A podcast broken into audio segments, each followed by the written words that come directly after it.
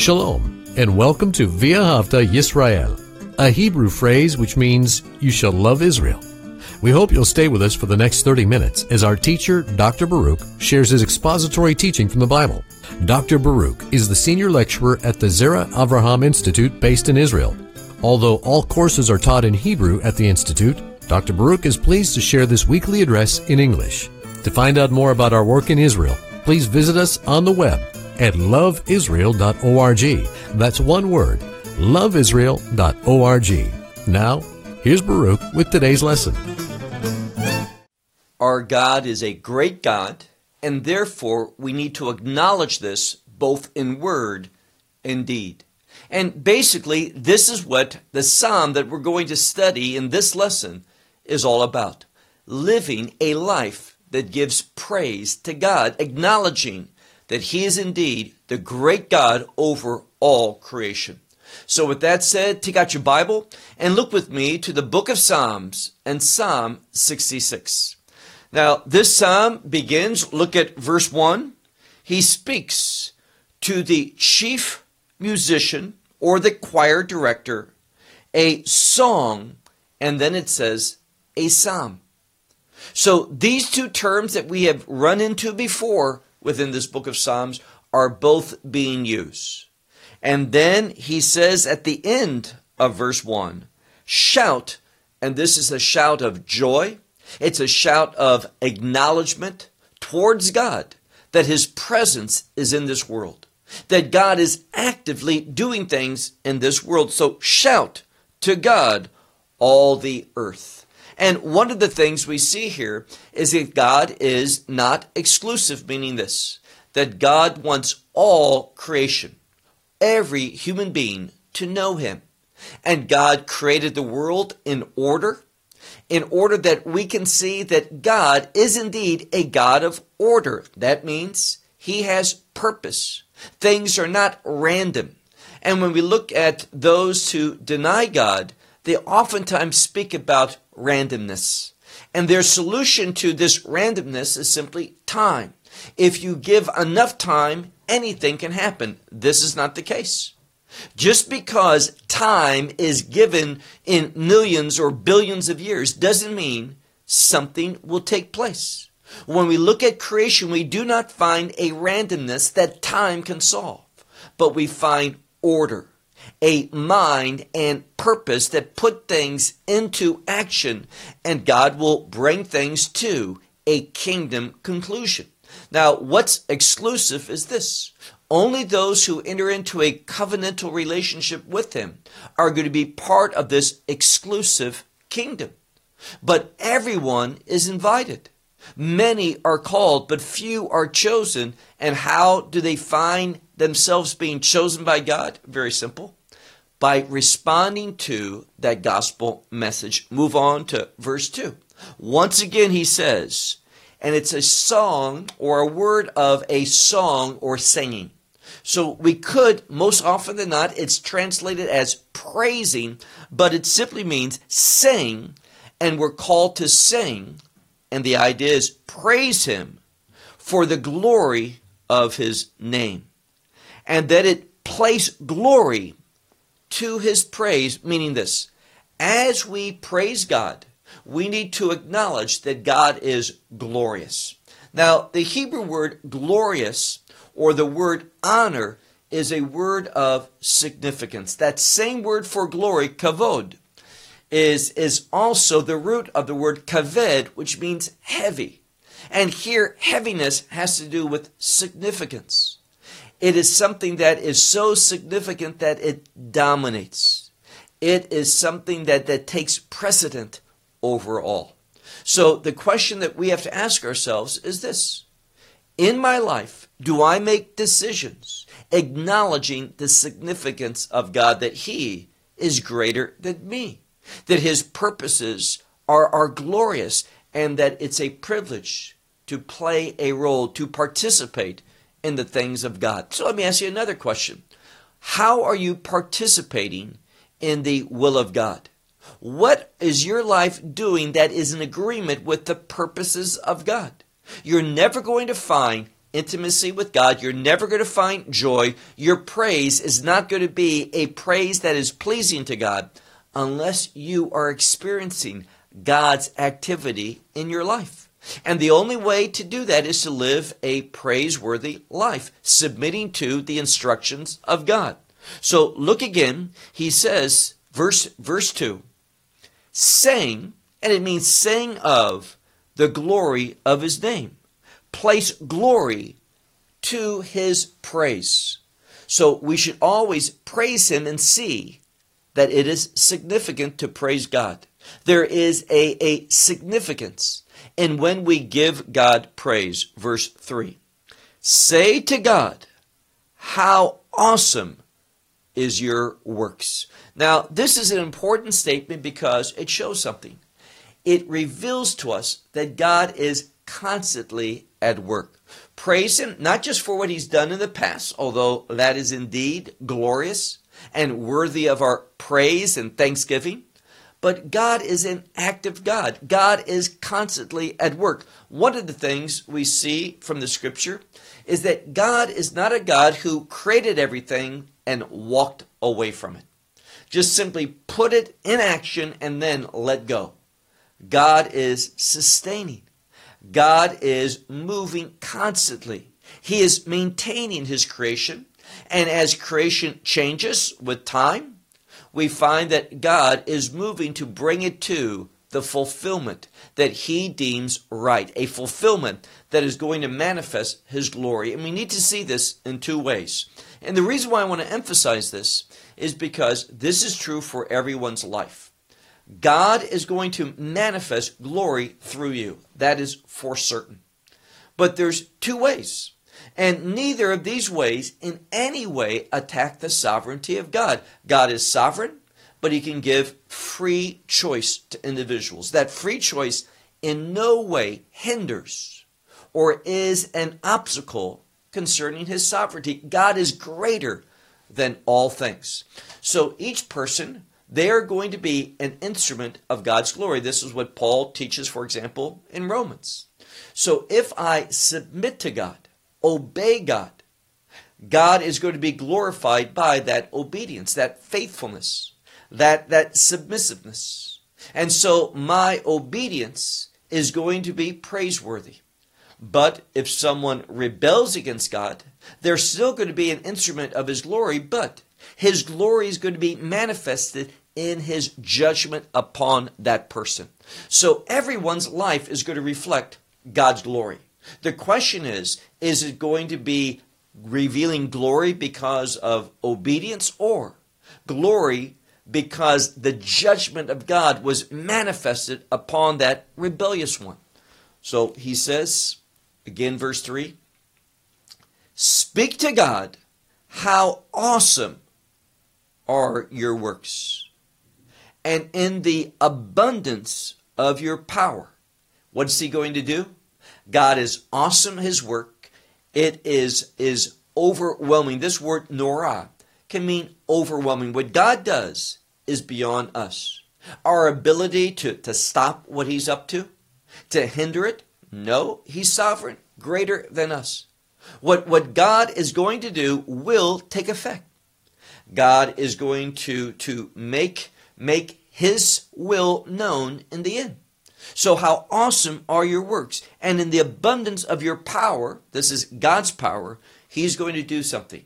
He is going to make your enemies, O God, you are going to reduce before you. So, the enemies of God, they are going to be brought to nothing. He is going to reduce them.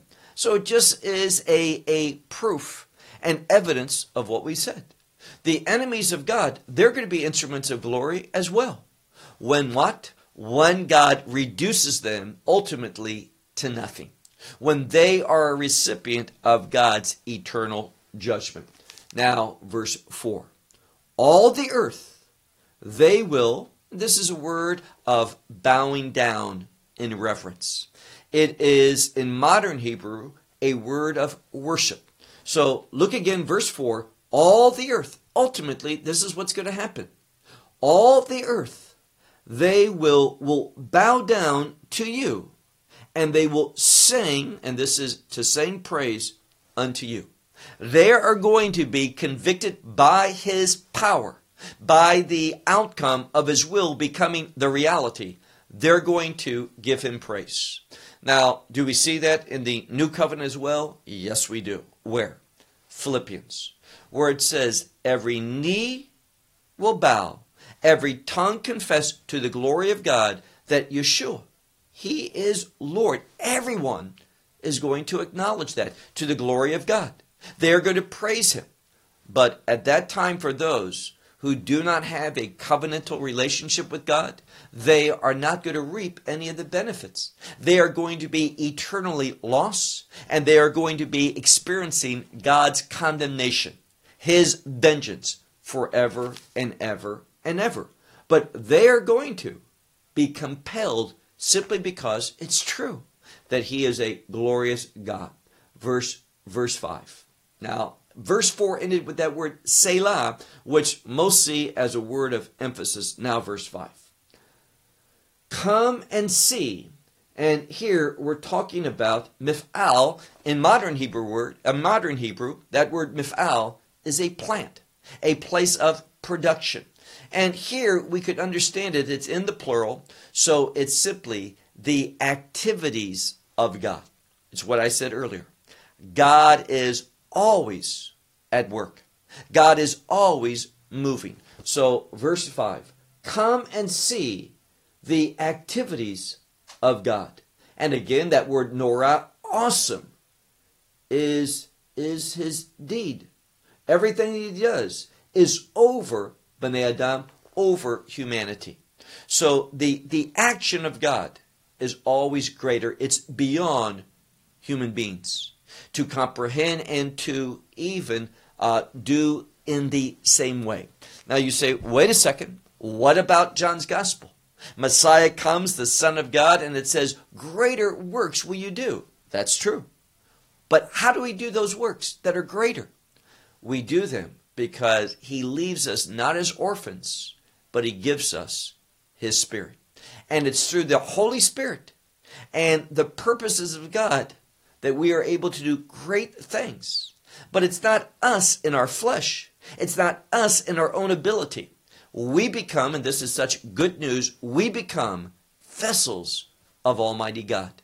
We become instruments of the very Spirit of our Savior, Lord Yeshua, in order to carry out great things.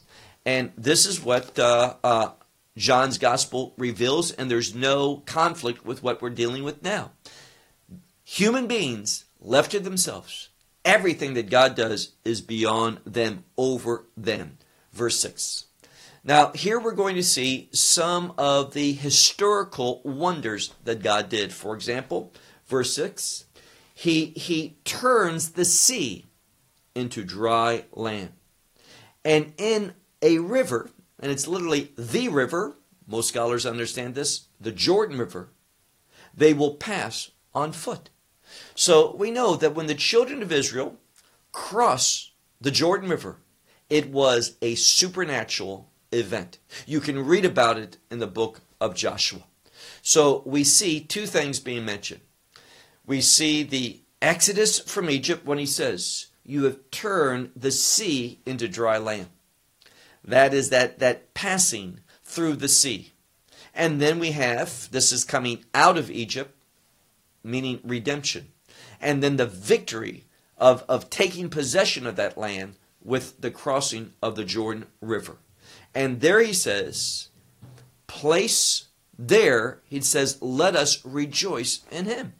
So, there in this victory, in this fulfillment of the promises of God, as being a recipient of God's activity, his work, what are we called to do? We are called to rejoice in him. Verse 7. Now, there's a very significant word that begins verse 7 it's the word Moshel. Moshel is a ruler. It is a, a word that's derived from government. It's a word that's derived from an example. And what it says here is that God gives, and He is the example of a government, a righteous government. So He rules, verse 7, He rules. And anytime we see that in the, the present tense, or what many would call the participial form in Hebrew, whenever that appears in that form, it's for the purpose of emphasis. We should always take notice. So he rules, and notice what it says in his might forever. Now, this word forever is a kingdom word. It's an adjective that describes the kingdom reality. So God is going to rule in his might forever. And it's speaking about his kingdom authority. And then his eyes are among the nations. And it says, his eyes among the nations look. And this is word to look out, to take notice of. And he's going to do that among the nations. And here, this term nation means those who have no covenantal relationship with him. And when we lack a covenantal relationship with God, we are going to walk in disobedience. We are going to walk in rebelliousness. And we have this word, look again at verse 7, the middle of the verse, ha sor rerim. Now, this word speaks about individuals that cannot be taught. They will not succumb to, to discipline.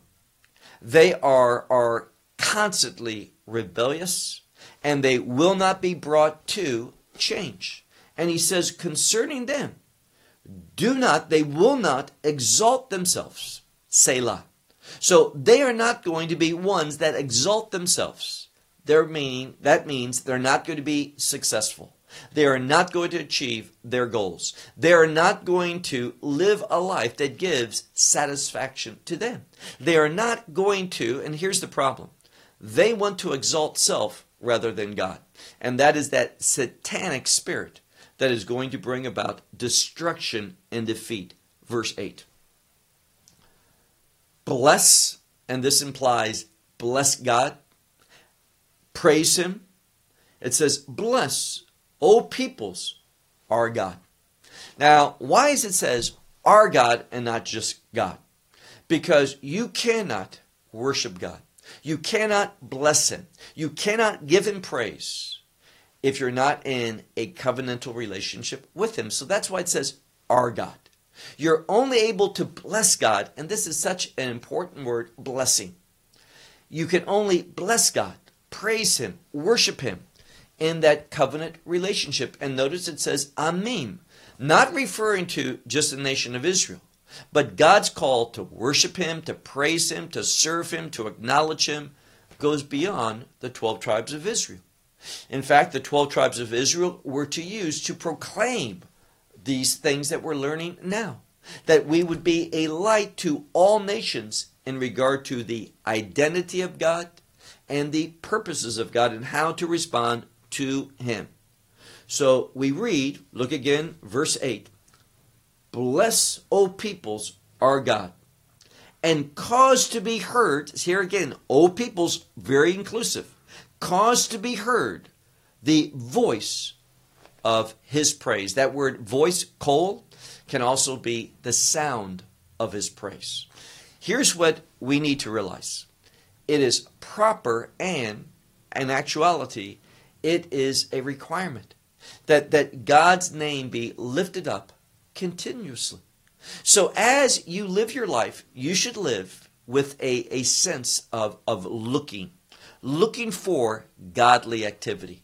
What God is doing in order to, to bless his creation, to bless his people, to move in your life, to order things according to his purposes for your life. And when you become an individual that says, My desire is to give glory to God, to, to render to Him thanksgiving, to acknowledge His work. When you do that, I assure you of something. When you make it your objective to see God's activity in your life, you will see. God will move. Let me give an example. We have a friend, and this friend was, was born in the northeast part of the United States. And a friend of hers uh, lost a very close relative, her sister. And, and this woman said, I felt that it was, was God's will for me to go and visit this person who isn't married, doesn't have any children, very much alone, and her sister was so close to her. They were very close to one another. And I'm going there. And she says, I make that decision because she felt led in the Spirit to do that, to go and love, to comfort, to be a blessing to this person. And what does God do? God works out this trip for her to meet many of her family that she has not seen in a long time. And God is just taking that, that time when this woman is at work and couldn't be with her friend. What's happening? She is filling that with, with relationships with her family, meetings with them. And she says, I see God's hand in this. And what does she do? She praises God. She doesn't say, oh, wow, this is just a coincidence. This is, is so interesting how, how things just work out by chance that this is random. She didn't see it as random. She saw God moving in, in her life for a multiple purposes. And God will do that same thing to you. So look again, verse verse 8, where he says, Bless, O people, our God, and cause to be heard the sound of his praise. Verse 9 set our souls in life. Now, here again, I, I would highlight those, those three words in the Hebrew text. Translated into English, it's more than that, but Hasam set nafshenu, our souls, bechayim, in life. And what it's saying is this if God does not set us in life, and life is what? In His will. There's an inherent relationship between the will of God and experiencing life, meaning this you will never experience life unless you're living in the will of God. How do we get in the will of God? God puts us there. What causes Him to put us there? When we want to serve Him. When we are walking by faith, when God, as this woman experienced, when we are sensitive to God's leadership in our life the anointing of the Holy Spirit when we say, God, you show me what you want, and I'll do it. That brings godly activity into our life. And so when we do this, God positions us for life. Look again, second part of verse 9, where he says, And do not allow our feet to, to collapse, meaning this, to fall. Now, in the world, when we follow our own objectives, our own purposes, what's going to happen? We are going to stumble and fall. But when we are in God's will, when we are listening for His instruction, when we want to carry out His commandments, God is going to give us strength and we're going to be on a sure foundation. That foundation is the truth of Messiah. And therefore, we're not going to stumble and fall. He is going to support us verse 10. For you have tested us, O God. Now, here, what it speaks about is God growing us. God will allow things in our life that we'll think we're going through a time of testing. Now, what is that? Well, God doesn't test us in order to, to try to trick us, to get us to fall, anything like that. But God, just like a wise teacher, we experience examinations. And we learn from those examinations. We learn how to pray. We learn the, the things that we lack in our life, that those characteristics, that knowledge, that wisdom. So God tests us to grow us in order to mature us. So, verse verse 10, for you have tested us, O God. And what's the purpose? Notice the second part of verse 10 for you have refined us. So this testing is for us to be refined as refining of silver. What does that mean? When you refine silver, you remove the impurities. So God's test is not in any purpose other than to grow us, mature us, and to have removed from us those things that are impure, displeasing to Him, those things that will hinder us and will bring about sorrow, frustration. Uh, we could say those things that bring about defeat in our life. Those, those those momentary defeats. So God is always working to grow and strengthen us in our faith. Verse 11. You have brought us into, and this is the, the word, most scholars see it as a fishing net. You have placed, you have placed, and this word is a word for maybe distress uh, in our loins. And here it's talking about this. When we walk in the will of God, we are going to encounter the enemy. The enemy is going to want to take possession of us, to take us, and also in order to bring distress, sorrow, they're going to want to crush us. That's okay because we are called to be what? Overcomers. So when we walk with God in obedience, there is going to be the attacks of the enemy. They're going to get their, their stronghold uh, around us in order to try to destroy us. But what's going to happen? God is going to, when we submit to Him, He is going to cause us to be an overcomer. Look at verse verse 12. He says this. The first word is riding, but it's in the hiphil, which means to cause to rise. We have the word enosh, which is a human being or mankind. So most scholars put it in the the uh, plural. You have caused men to to ride above our heads. Now, what is this? It says here that God is a supernatural God. He allows, he causes others to ride over us. Now, that's okay. Why? Because that is a temporary condition. Let me give you the, the most theological response to that the cross. Those felt who were, were plotting the cross, part of it, they thought that with his death on the cross, they had defeated him. And the enemy is going to think they have defeated us, we are, are down, we are defeated, but we're not. We're going to overcome in the same way that Messiah rose from the dead. So we look here, you have caused men to ride over our heads. And, and we have come into fire and water. But what happens? It says, But you have brought us out. And here's what I like. Lay, lay reveya. And this is a word which means uh, abundance. Now, it's a word usually referring to, to something being soaked. And water is seen as a blessing. So, God here, He brings us into a situation where the enemy seems to be defeating us, that they're over us. God allows that. But even though we appear to be walking in fire and, and water, what happens? God brings us through. And he brings us in this rivaya, this saturation can be seen as being in abundance. God is going to, when we overcome the things of this world, we are going to be to be having that abundant life. And what's the outcome of this? Well, look at verse 13. We need to see the, the relationship between verse 12 and verse 13.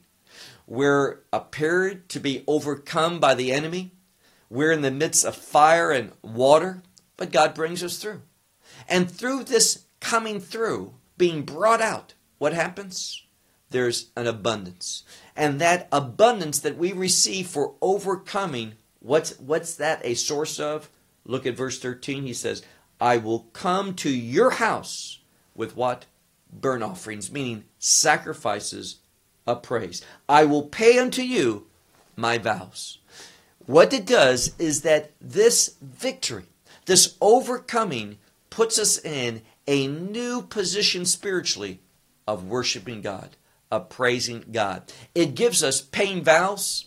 Now, again, if you look at Hasidic Judaism, the term neder, vow, shows a commitment it shows a desire to fulfill the obligations that we have to God. And God allows us to be tested. He allows that enemy to, to attack.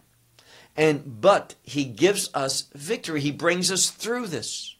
And through that, we learn of God's faithfulness. We learn of God's provision. We learn of His power. And what's the outcome? We have a whole another, another reason and experience to praise God. So that verse says, verse 13, I will enter into your house with, with abundant uh, burnt offerings, and I will pay to you my, my vows. Verse 14, which my lips, they will be open. My mouth will speak in the times of, of trouble. It's that word tsar for times of distress might be. It's a word for narrow, those times of affliction, distress, pressure, anxiety. Now, what's he saying? He's saying this. When you go through a difficult time, God brings you through. You submit, you follow, you remain faithful, you do not doubt, you continue to praise God, worship God, and do His purposes. In the end, God brings you through, through that. You, you praise Him at a whole nother level. You grow in your ability to, to honor God, to give thanks to God. And what happens? The next time, and this is what he's saying, the next time that you are in a similar situation, you're not going to panic. You're not going to be distraught. You're not going to be someone that, that lets this anxiety, this pressure get the best of you. What are you going to do? You're going to open up your mouth in the midst of this as a testimony of praising God. Why? You know something. The enemy is not going to be victorious. This is all going to be used by God for the purpose of you worshiping Him in a greater way.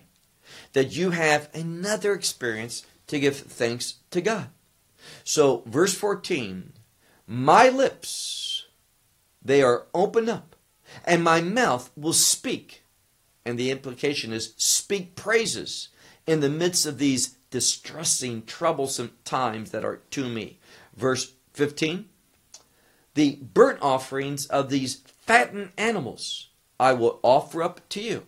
Now, the fattened animals are the best animals. And usually, this is what the idea here is this. You remember the parable, the prodigal son. That son comes back, the father's overjoyed, and he says, you know, kill the fattened calf. Now, he was saving that for a special occasion, a special time of rejoicing. And what this verse is saying is this when we experience God's faithfulness in our life, we will want to take that fattened calf that we were saving for, for some good time and we will want to not enjoy it ourselves. But we will recognize God in those difficult times as our defender, as our provider, as our, our, our victory, and we will want to offer them up to Him. So he says, The burnt offering of fattened animals I will offer up to you with the incense of rams. I will offer up cattle with goats Selah, that word of, of emphasis, verse 16. He says, as we come to the last portion of this psalm, he says, Come and hear or listen. Come and hear, and I will tell all the ones who fear God. So he says, You come, those who fear God, and I'm going to tell you, and the implication is, why God is so praiseworthy, why God is so good, why God is so great, why He is so powerful. In this psalm, the author is telling the reader, you're going to have when you walk in obedience, when you understand the greatness of God, when you do not panic because of the enemy, but you see this as an opportunity for God to grow you and mature you, and that you know God's going to see me through this. What's going to happen? You are going to be, look at the verse, you are going to be one who is offering up praise and incense offerings, knowing that God is great. He says, Come, verse 16, come and hear, and I will tell, tell all the ones who fear God what he has done for my soul. Now, why soul? It's a spiritual blessing. It changes the identity and characteristic of us. We are a new creation. And God is going to continuously bring newness. What does it say? His mercies are new each day. Well, God works to grow us and make us into that new man each day. That's what verse 16 is talking about. Look now to verse 17. My mouth, we might say with my mouth, although the word with is not in the Hebrew text, but it's implied. My mouth I will call out unto him. And exaltation, lifting up God, is going to be, we would say, under. I know most Bibles say upon my, my tongue, but it's under my tongue. Now, under the tongue has a purpose. Oftentimes, people would put something that was very sweet, something that was, was something special, they would put under their tongue and allow that, that thing to, to melt, to begin to, to fade away. And in that fading, it would fill one's whole mouth. It was a way of savoring that.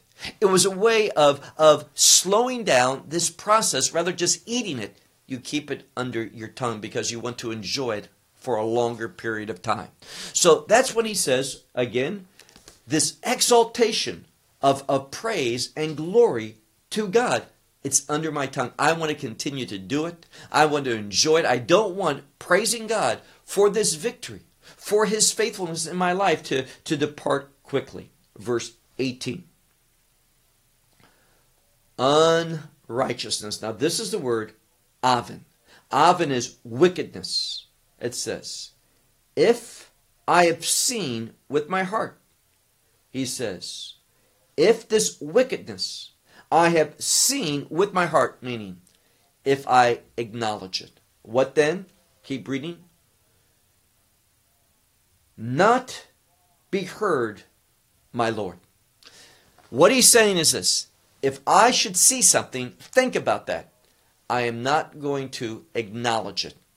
I am not going to want to, to act upon it. I am not going to let it be, be thought of, be spoken, to be heard, my Lord. I am not going to allow wicked things to change me, to impact how I live. Live in faithfulness. And this wickedness in the world, do not let it be a source of influence to you. He says, indeed, here's what is the influence of his life.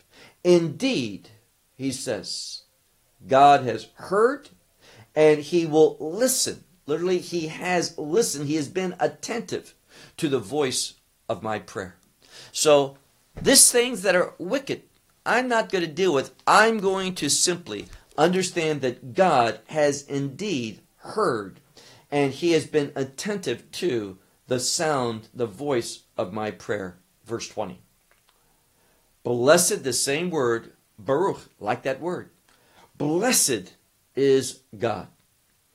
He will not remove my prayer and his grace from me. Now, notice, he will not remove Hasir Tifliati, my prayer, Vechasto, his grace from me. So, God is a God when we approach him prayerfully, and, and knowing his faithfulness, knowing his greatness. God, when we pray to him with that mindset, he's going to hear, he's going to respond. So don't let wickedness turn you to have a different thought.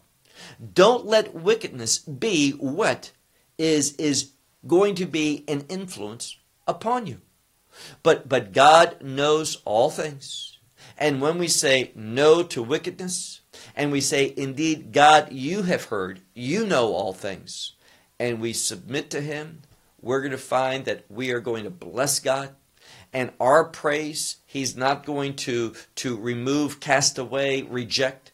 And it says, His grace, that chesed. It is going to be the foundation of who we are in this covenantal relationship. We'll say it this way as, as believers in Messiah. Grace is what brings us into that new covenant relationship, cause us to be in Messiah. And when we're in Messiah, we are going to find godly activity going around in us going around around us in order that we always have something to acknowledge, to be grateful for, to give thanks to God, and we are going to see God's activity, God's fervent work in our life and in our situations. And because of that, we are always bound to give thanks to God. So, Psalm 66, a foundational psalm, in, in us understanding the work of God in the believer's life. Shalom from Israel. Well, we hope you will benefit from today's message and share it with others. Please plan to join us each week at this time and on this channel for our broadcast of loveisrael.org. Again, to find out more about us, please visit our website, loveisrael.org. There you will find articles and numerous other lectures by Baruch. These teachings are in video form. May download them or watch them in streaming video. Until next week, may the Lord bless you in our Messiah Yeshua, that is, Jesus, as you walk with Him. Shalom from Israel.